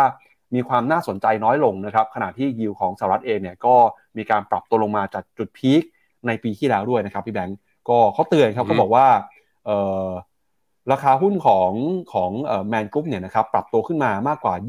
23%ในปีที่แล้ว แล้วก็ยีทูเดตบวกขึ้นมา 6%นะครับได้กำไรจากการลงทุนในช่วงปลายปี แต่พอมาถึงตอนนี้เนี่ยอาจจะเป็นจุดที่นักทุนพิจารณา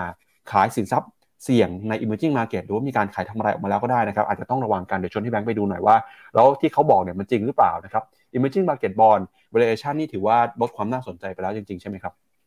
มันจะมีดัชนีชื่ออะไรนะ emerging มาอะมี Vanguard emerging market bond กับตัว EC ไอ EMCB นะ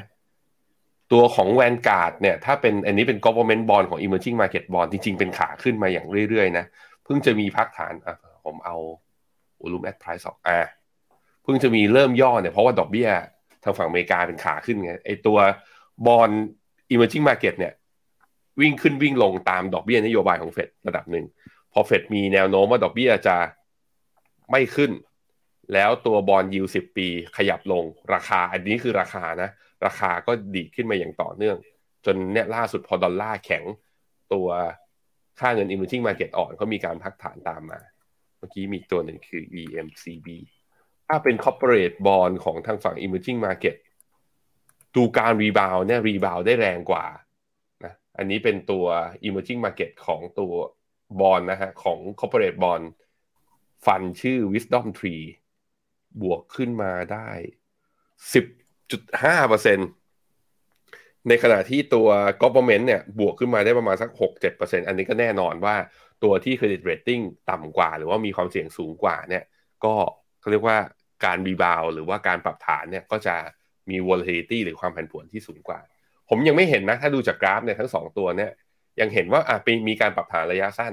แต่มันไม่ได้หมายความว่ามันจะกลับตัวไปเป็นขาลงอีกครั้งหนึ่งซึ่งถ้าจะเป็นอย่างนั้นจริงมันแปลว่าดอกเบี้ยต้องขึ้นเร็วอะหรือว่าเราต้องเห็น fund flow คือดอลลาร์เนี่ยอยู่ดีก็กลับมาแข็งอย่างค่อนข้างรุนแรงทีเดียว ซึ่งก็นี่ต้องก็ต้องมาดูตัวนี้ครับ dollar index ยังอีกไกลเลยกว่าจะบอกได้ว่าดอลลาร์จะกลับไปแข็งแบบทิศทางแบบที่เห็นหรือเปล่านะฮะแต่ว่าตรงนี้เส้นค่าเฉลี่ย 50 วันของดอลลาร์อินเด็กซ์ตรงนี้ก็เป็นจุดวัดใจระดับหนึ่งทะลุขึ้นไปได้ผมคิดว่าสินทรัพย์เสี่ยง ไม่ว่าจะเป็นหุ้นทอง หรือตราสารหนี้ฝั่ง emerging market จะมีโอกาสปรับฐานเพิ่มนะครับครับก็อีกส่วนหนึ่งที่เขามองก็เพราะว่าในเดือนมกราคมที่ผ่านมานะครับในฝั่งของ emerging market bond เนี่ยให้ผลตอบแทนสูงที่สุดในรอบ เป็นสิบปีเลยนะครับอ่าเดือนมกราเดือนเดียวเนี่ยโหเกือบขึ้นไปถึงเกือบสี่เปอร์เซ็นเลยฮะก็ไม่บ่อยนะครับที่เห็นแบบนี้เพราะฉะนั้นเนี่ยขึ้นมาแรงๆแบบนี้ โอกาสที่จะเห็นนักทุนเทคโปรฟิตก็อาจจะมีบ้าง แต่ก็ต้องบอกว่านี่เป็นภาพมุมมองระยะสั้นนะครับพี่แบงค์ภาพระยะยาวเนี่ยอาจจะเหมือนที่พี่แบงค์พูดนะก็คือ เราต้องติดตามนโยบายเรื่องต่างๆ ทั้งของเฟดนะฮะแล้วก็ของยุโรปของฝั่ง emerging market ด้วยนะครับแล้วก็อีกเรื่องหนึ่งที่เขาจับตากันก็คือ เรื่องของตลาดจีนครับเขาคาดหวังนะครับว่าตอนนี้อาจจะเห็นนักทุนเทคโปรฟิตนะครับจากตลาดหุ้นจีนไปบ้างนะครับ หลังจากที่จีนมีการเปิดเมืองทำให้ราคาหุ้นราคาสินทรัพย์ต่างๆ ปรับตัวขึ้นมา แต่อะไรก็ตามนะครับภาพระยะยาวอาจจะเป็นภาพอีกภาพหนึ่งนะครับ เพราะฉะนั้นระยะสั้นถ้าเป็นมุมมองของแมนกรุ๊ปนะครับ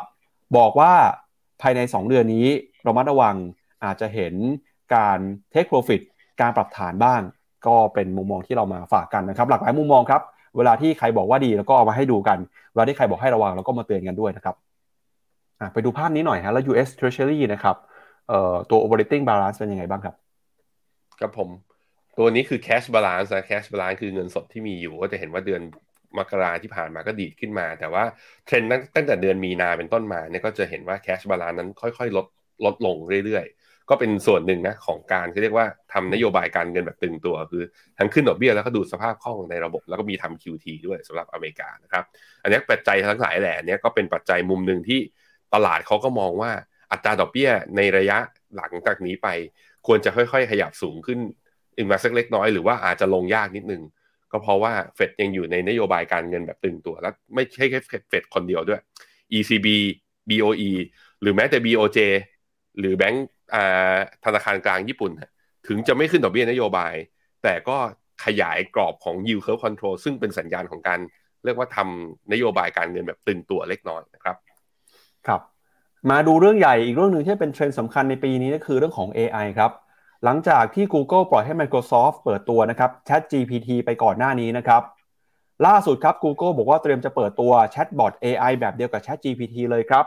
ชื่อของ Chatbot นะครับของ Google ชื่อว่า Bard ครับ B A R D นะครับใช้โมเดลประมวลผลนะครับแบบเอ่อ l a MDA ของ Google เลยฮะซึ่ง ชื่อของแชทบอทเนี่ยก็ตรงกับรายงานก่อนหน้านี้นะครับที่มีการเปิดตัวเเปิดเผยกัน โดย Google บอกว่าบาร์เนี่ยเป็นการรวบรวมข้อมูลองค์ความรู้จากเว็บที่มีพลังมีความฉลาด มีความคิดสร้างสารรค์บนภาษานะครับ ที่เรียกว่า large language model ได้รับผลลัพธ์คำตอบที่สดใหม่แล้วก็มีคุณภาพ แล้วก็บาร์เนี่ยจะใช้โมเดลตัวเล็กนะครับ ที่ใช้ปริมาณการประมวลผลน้อยกว่า เพื่อให้สามารถสเกลกับผู้ใช้งานที่มีขนาดมากขึ้น รวบรวมความเห็นจากผู้ใช้งานได้มากกว่า ตัวอย่างของ Google นะครับที่นำเสนอ Bard เนี่ยอย่างเช่น Google เขาเขียนคำบรรยายการค้นพบล่าสุดของกล้องโทรทรรศน์อวกาศเจมส์เว็บบ์นะครับที่เหมาะกับเด็ก 9 ขวบ Google ก็เตือนนะฮะว่า Bard เนี่ยอาจจะให้ข้อมูลที่ไม่ถูกต้องหรือไม่เหมาะสม ผู้ใช้งานสามารถให้ความเห็นต่อผลลัพธ์ได้นะครับผ่านปุ่มไลค์แล้วก็ dislike ในกล่องแชทเดี๋ยวก็ตามครับ Google ยังไม่ได้บอกว่าบาร์เนี่ยจะเปิดให้ผู้ใช้งานทั่วไปร่วมทดสอบได้เมื่อไหร่ แต่คาดว่าในเร็วๆนี้นะครับน่าจะเห็นกัน Google ก็บอกว่าจะมีการแถลงข่าวเพิ่มเติมในวันนี้ด้วย ดี๋ยวเรามาดูภาพหน่อยฮะว่าบาร์ของ Google หน้าตาเป็นยังไงนะครับ ก็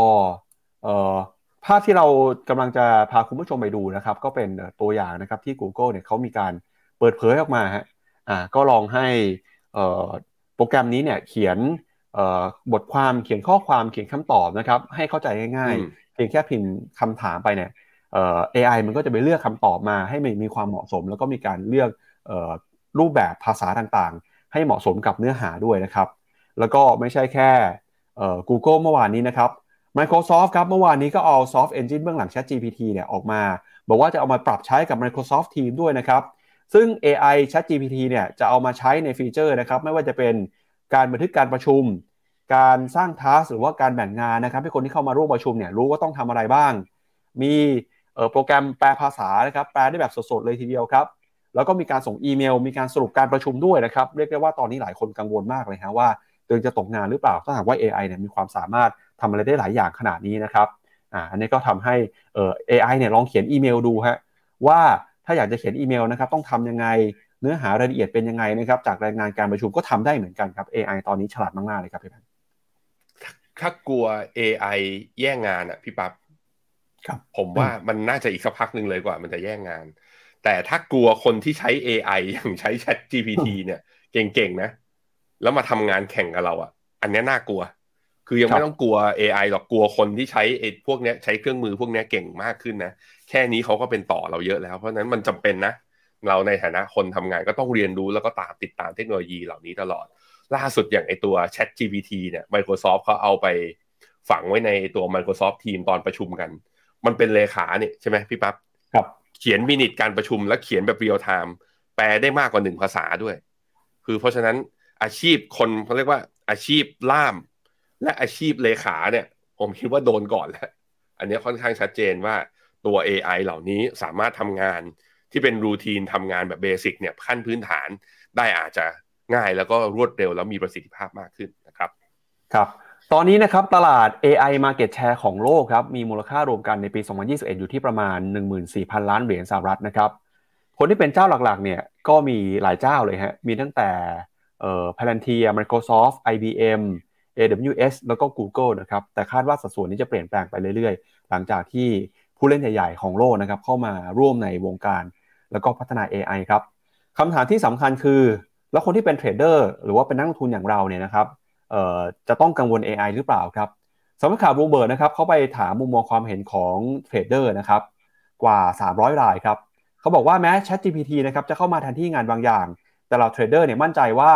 AI จะไม่สามารถเข้ามาแทนที่พวกเขาได้นะครับแม้ผลสำรวจล่าสุดเนี่ยจะบอกว่า AI ขั้นสูงกำลังคุกคามงานส่วนใหญ่ ทั้งในภาคการเงิน ภาคกฎหมายแล้วก็ภาคเทคโนโลยีนะครับผลสำรวจมากกว่า 2 ใน 3 ของผู้ตอบแบบสอบถามประมาณ 300 รายครับออกมาบอกนะครับว่า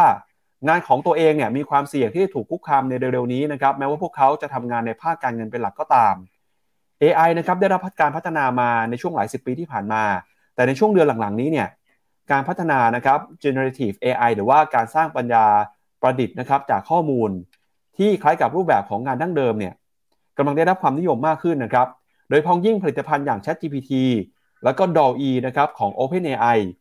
ที่นักทุนเชื่อว่าจะสามารถสร้างผลตอบแทนทางการลงทุนได้จำนวนมหาศาลครับ โดยผู้เข้าร่วมตอบแบบสำรวจนะครับ ออกมาพูดถึงครับโดยถูกแบ่งเป็นเกือบเท่า ๆกันเลยนะครับ ว่าประมาณ 50%บอกว่าเทคโนโลยีประเภทนี้เนี่ยคุ้มค่าแก่การลงทุนสกขณะอีกครึ่งหนึ่งก็บอกว่าส่วนใหญ่เนี่ยเห็นได้ชัดนะครับว่านักลงทุนไม่ได้ใช้ AI ในการทำงานครับ โดยมีเพียง 12%เท่านั้นครับที่บอกว่ามีการใช้ AI ในการทำงานเพียงอย่างเดียว 27%บอกนะครับว่าวางแผนที่จะใช้ AI มาช่วยในการลงทุน แล้วก็มีจำนวนหนึ่งนะครับมากกว่าครึ่งที่บอกว่า ไม่ได้คิดจะใช้ AI เข้ามาเพื่อช่วยเหลือในการลงทุนด้วยซ้ำนะครับอย่างไรก็ตามครับราคาหุ้นของบริษัทที่เกี่ยวข้องกับ AI เนี่ยปรับตัวขึ้นมาอย่างรวดเร็วนะครับจากความนิยม ไม่ว่าจะเป็นเอ่อ Microsoft นะครับมีการปรับตัวขึ้นมาหลังจากที่เปิดเผยข่าว การใช้ AI นะครับหรือว่าการลงทุนใน ChatGPT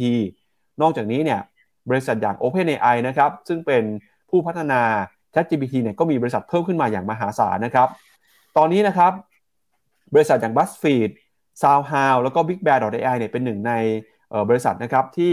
ราคาหุ้นมีการซื้อขาย มีโวลูมมีปริมาณการซื้อขาย เพิ่มขึ้นมาเป็นจำนวนมากนะครับ ตอนนี้นักทุนก็ต้องระวังนะครับแม้ว่าตอนนี้ AI จะยังไม่สามารถเข้ามาลงทุนแทนเราได้ แต่ต่อไปในอนาคตก็ไม่แน่นะครับ ที่จะเห็นเทคโนโลยีพัฒนามากขึ้นจนเข้ามาแย่งงาน หรือว่าทำให้กำไรของเราที่เราเคยหาส่วนต่างได้ อาจจะหดแคบลงมาเรื่อยๆครับ อย่างตัวที่เนี่ยในตัว AI Software Market Share เนี่ย คนที่เป็นอันดับหนึ่ง 9.8%ชื่อ Palantir ใช่ไหมให้มาดูกราฟราคาหุ้นเขาหน่อยพี่ปั๊บ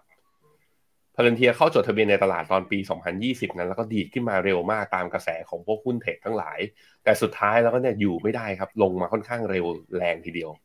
เพราะว่ามันเป็นพวกบริษัทที่เกี่ยวกับนวัตกรรมกำไรมันยังหาไม่เจอไงแต่ล่าสุดเนี่ยพอมีเหตุการณ์เรื่อง Chat GPT แล้วก็ Open AI นะแล้ว Microsoft เข้ามาเนี่ยมีส่วนร่วม ก็ทำให้หุ้นกลุ่มเหล่านี้ดีดขึ้นมาด้วย ไม่เว้นแม้แต่ Palantir นะถามว่า Palantir เนี่ยถามว่าเป็นเบอร์หนึ่งเนี่ยความเป็นเบอร์หนึ่งของเขามันน่าสนใจยังไง Palantir เนี่ยใช้ Big Data ใช้ AI คือเป็นระบบการจัดการข้อมูล ลูกค้ารายใหญ่ของ Palantir คือใครรู้ไหมพี่ปับ๊บคือเพนทากอนฮะ CIA หรือ FBI เขาบอกว่าการจับบินเขาเรียกว่าการจับและตรวจสอบการเคลื่อนไหวของบินลาเดนเนี่ย ว่าอยู่ในที่ไหนใช้ในการติดตามในการเบื้องหลังการจับจับจับกลุ่มได้นะ แล้วก็นำไปสู่ที่อ่าการบุกเข้าไปยึดเนี่ยอ่าเข้าไปโจมตีเนี่ย ก็นี่แหละใช้ตัว Palantir ตัวโปรเจกต์ที่ชื่อว่าก็ t แ a มก็เลยเนี่ยตอนนี้ก็ใครที่จะลงทุนในหุ้นกลุ่ม AI เนี่ย ข้อดีอย่างหนึ่งคือ ราคามันไม่ได้แพง แต่ข้อเสียคือไม่รู้เมื่อไหร่มันจะขึ้น ครับสัปดาห์หน้าวันจันทร์ วันจันทร์เดี๋ยวเขาจะประกาศงบพี่พี่ปั๊บมาร์คหุ้นตัวนี้ไว้แล้วกันวันจันทร์เรามาดูกันหน่อยว่า เออแล้วประกาศออกมาแล้วมันมีทิศทางหรือเปล่าว่ารายได้มันจะกลับมาไหมกำไรมันจะสามารถที่จะฟื้นขึ้นมาได้ในเร็ววันหรือเปล่านะครับครับแล้วก็มาดูกันอีกหนึ่งเรื่องนะครับคือเรื่องเงินเฟ้อในบ้านเราบ้างครับ เมื่อวานนี้กระทรวงพาณิชย์เปิดเผยตัวเลขเงินเฟ้อนะครับดัชนีราคาผู้บริโภคของเดือนมกราคมครับโดยเราจะเห็นนะครับว่าตอนนี้เงินเฟ้อบ้านเราเนี่ยกำลังชะลอลงมาเรื่อยๆครับล่าสุดทำจุดต่ำสุดในรอบ 9 เดือนนะครับ อัตราเงินเฟ้อนะครับอยู่ที่ระดับ 108.18 ในเดือนมกราปี 66 นะครับ เพิ่มขึ้นมา 5.02%ครับ แต่ก็ถือว่าเป็นตัวเลขที่ชะลอตัวลงมาต่ำสุดในรอบ 9 เดือนนะครับ หลังจากที่ราคาสินค้าในกลุ่มพลังงานแล้วก็อาหารเนี่ยลดลงมาครับ โดยทางกระทรวงพาณิชย์นะครับ คาดว่าเงินเฟ้อในเดือนกุมภาพันธ์จะส่งสัญญาณชะลอตัวลงมาอีกครับ ซึ่งการที่เงินเฟ้อเนี่ยปรับตัวลงมานะครับ เราก็จะเห็นว่า ตัวเลขชะลอตัวลงมาตามราคาสินค้าในกลุ่มพลังงานอาหารสด ขณะที่อุปสงค์ในประเทศปรับตัวขึ้นมาได้ดีขึ้น ส่งผลให้การใช้จ่ายในช่วงเทศกาลคึกคักมากกว่าช่วงที่ผ่านมา ไปดูในฝั่งของรายการต่างๆหน่อยครับว่ามีอะไรเปลี่ยนแปลงบ้างในตะกร้าเงินเฟ้อรอบนี้นะครับบวกอื่นๆที่ไม่ใช่อาหารและเครื่องดื่มเนี่ยอยู่ที่ระดับ 3.18%ถ้าเป็นหมวดอาหารเครื่องดื่มที่ไม่มีแอลกอฮอล์นะครับขึ้นมาอยู่ที่ 7.7%สินค้าที่ราคาสูงขึ้นก็คือพวกค่าไฟ ค่าน้ำมัน ค่าแก๊สครับ อาหารสำเร็จรูป ข้าวราดแกง อาหารเช้า ไข่ไก่กระเทียม ข้าว ต้นหอมผักต่างๆ อันนี้ราคาแพงขึ้นนะครับ ราคาที่ไม่เปลี่ยนแปลงครับก็เป็นพวกอออุปกรณ์ เครื่องแต่งกาย ค่าน้ำยังไม่ขึ้นนะครับ ค่าตรวจสุขภาพ ค่าที่จอดรถค่าหนังสือพิมพ์ ค่าโดยสารรถใต้ดินเนี่ยอันนี้ยังไม่ขึ้นครับแล้วที่ราคาลงมีอะไรบ้างฮะมีเนื้อหมูนะครับมีผักบางประเภท อย่างเช่น ขิงถั่วฝักยาวพริกทุเรียน อาหารกระป๋องนะครับ แล้วก็ ครีมบำรุงผิว ค่าสมาชิก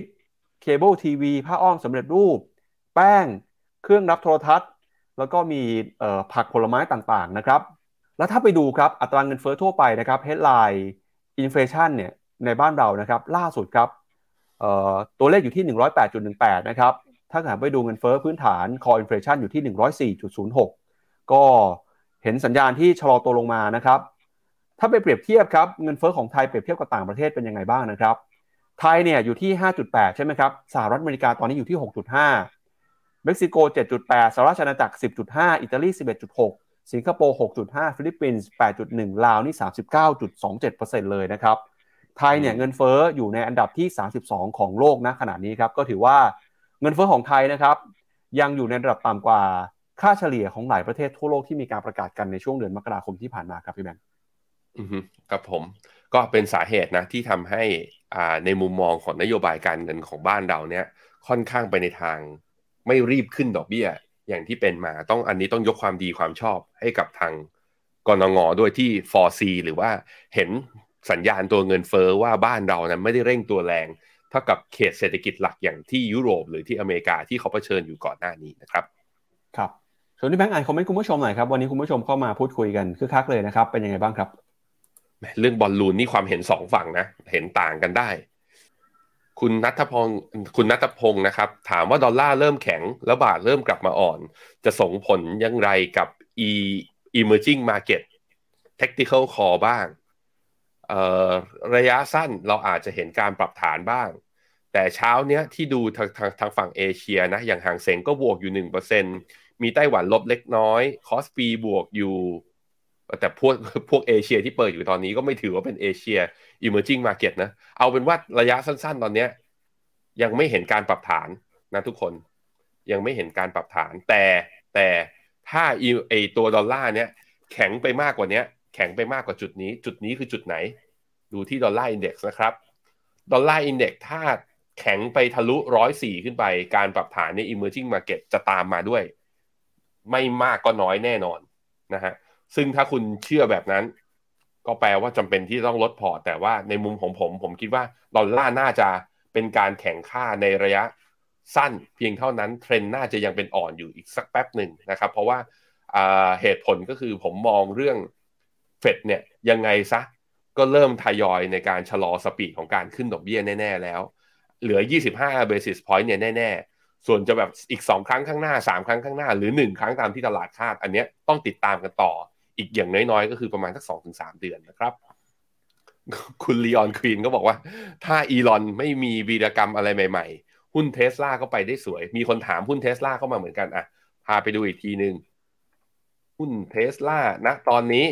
อยู่ที่หนึ่งร้อยเก้าสิบสี่จุดเจ็ดหกแล้วที่ผมบอกไปนะ ตอนต้นรายการว่าที่ RSI แถวๆประมาณสักเจ็ดสิบสามเนี่ย กลับไปย้อนหลังกลับไปเราเคยเห็น จุดขนาดนี้ก็คือตอนประมาณเดือนมีนาปี 2022 และอีกทีหนึ่งคือแถวๆเดือนสิงหา ซึ่งรอบนั้นน่ะมันเป็นการจุดเรียกว่าเป็นจุดสูงสุดของรอบ rebound พอดี แล้วแถมมันเป็นจุดสูงสุดของรอบ rebound แล้วตรงนี้มันก็เป็นเส้นค่าเฉลี่ย 100 วัน ดีดขึ้นมาจากร้อยเหรียญขึ้นมาเก้าร้อยเก้าสิบสี่อะคิดเป็นกี่เปอร์เซ็นต์อะคิดดูสิแป๊บเดียวนะ ระยะเวลาไม่นานเนี่ยเก้าสิบสองเปอร์เซ็นต์เพราะฉะนั้นมันจะพักมันจะพักฐานบ้างก็ไม่แปลก นั้นในความเห็นของผมคือ ตรงนี้เทสลาไม่น่าเข้าครับ น่ารอให้มีการย่อลงมาก่อน แล้วค่อยมารอสะสมข้างล่างนะครับ ครับอะเดี๋ยวมาดูกันกับหุ้นเอเชียเช้าวันนี้หน่อยนะครับ เปิดมาวันนี้เริ่มเห็นสัญญาณบวกขึ้นมาได้บ้างแล้วนะครับ ญี่ปุ่นยังบวกอยู่นะครับ ออสเตรเลียบวกนะนิวซีแลนด์ลบไปเล็กน้อยนะครับ ส่วนจีนครับเปิดมาแล้วเช้านี้นะครับเซี่ยงไฮ้ Composite บวกขึ้นมาได้ China A50 ยังเอ่อปริ่มๆอยู่นะครับเคลื่อนไหวอยู่ในกรอบแคบๆหังเส็งเนี่ย rebound จากเมื่อวานนี้นะครับ ตอนนี้หังเส็งบวกขึ้นมาแล้ว1%ครับพี่แบงก์ก็ที่บวกเอ่อที่ลบกันไปในช่วงเช้าก็ค่อยลดช่วงลบลงไปนะครับ แล้วตอนนี้ก็กลับมายืนอยู่ในแดนบวกกันได้เป็นส่วนใหญ่นะครับ เดี๋ยวมาลุ้นกันว่าวันนี้เปิดมาหุ้นไทยต่อไปจะเป็นยังไงครับ เอาละครับ และนี่ก็เป็นทั้งหมดของรายการวันนี้นะครับ ก่อนจากกันไปครับชวนคุณผู้ชมติดตามกิจกรรมดีๆของ Finnomena นะครับ ตอนนี้ใครวางแผนกำลังจะซื้อกองทุนก็อย่าลืมนะครับ เอาฟินเนี่ยไปแลกเป็นส่วนลดค่าธรรมเนียม ในการซื้อกองทุนได้นะครับ รายละเอียดเนี่ยเข้าไปดูได้ที่เว็บไซต์ f i n o m e n a c o m นะครับ แล้วก็จะเห็นว่ามีกิจกรรมฟิน cashback อยู่นะครับ ก็สามารถใช้สิทธิ์ในการลดหย่อนค่าธรรมเนียมด้วย เอาฟินที่ใช้เนี่ยไปแลกคิดเป็นมูลค่าแตกต่างกันไปนะครับ คิดเป็นมูลค่าสูงสุดเนี่ยกว่า 18,000 บาทเลยทีเดียวนะครับ แล้วก็ใครที่กำลังหาความรู้ด้านการลงทุนนะครับ ในพื้นที่ภาคใต้ครับ ถ้าใครอยู่หาดใหญ่เนี่ยอยากชวนครับ เสาร์ที่ 11 กุมภาพันธ์นะครับ พี่แบงค์กับพี่เมย์ครับจะไปที่หาดใหญ่นะครับ โรงแรมคริสตัลหาดใหญ่ครับ ในงานสัมมนาหัวข้อ p h e n o m e n a Yearly Outlook 2023 นะครับ ใครสนใจเข้าไปลงทะเบียนได้ที่เว็บไซต์ phenomena.com/event นะครับ งานนี้ฟรีไม่มีค่าใช้จ่าย แต่ที่นั่งมีจำนวนจำกัด เพราะฉะนั้นต้องรีบหน่อยนะครับ และนี่ก็เป็นทั้งหมดของรายการวันนี้ครับ ขอบพระคุณคุณผู้ชมที่ติดตามกันนะครับ เราสองคนลาไปก่อน พรุ่งนี้กลับมาเจอกันใหม่ วันนี้สวัสดีครับ สวัสดีครับ บริการที่ปรึกษาการลงทุนส่วนตัวจากฟิโนมีนาจะช่วยให้คุณสามารถจัดการการลงทุนจากคำแนะนำของมืออาชีพด้านการลงทุน ที่คอยดูแลและปรับพอร์ตการลงทุนของคุณให้เป็นไปตามเป้าหมาย สนใจรับบริการที่ปรึกษาการลงทุนส่วนตัว สมัครได้ที่ f i n o m e f i n o m i n a e x c l u s i v e หรือ line at f i n o m i n a p o r t คำเตือน ผู้ลงทุนควรทำความเข้าใจลักษณะสินค้า เงื่อนไขผลตอบแทน และความเสี่ยงก่อนตัดสินใจลงทุน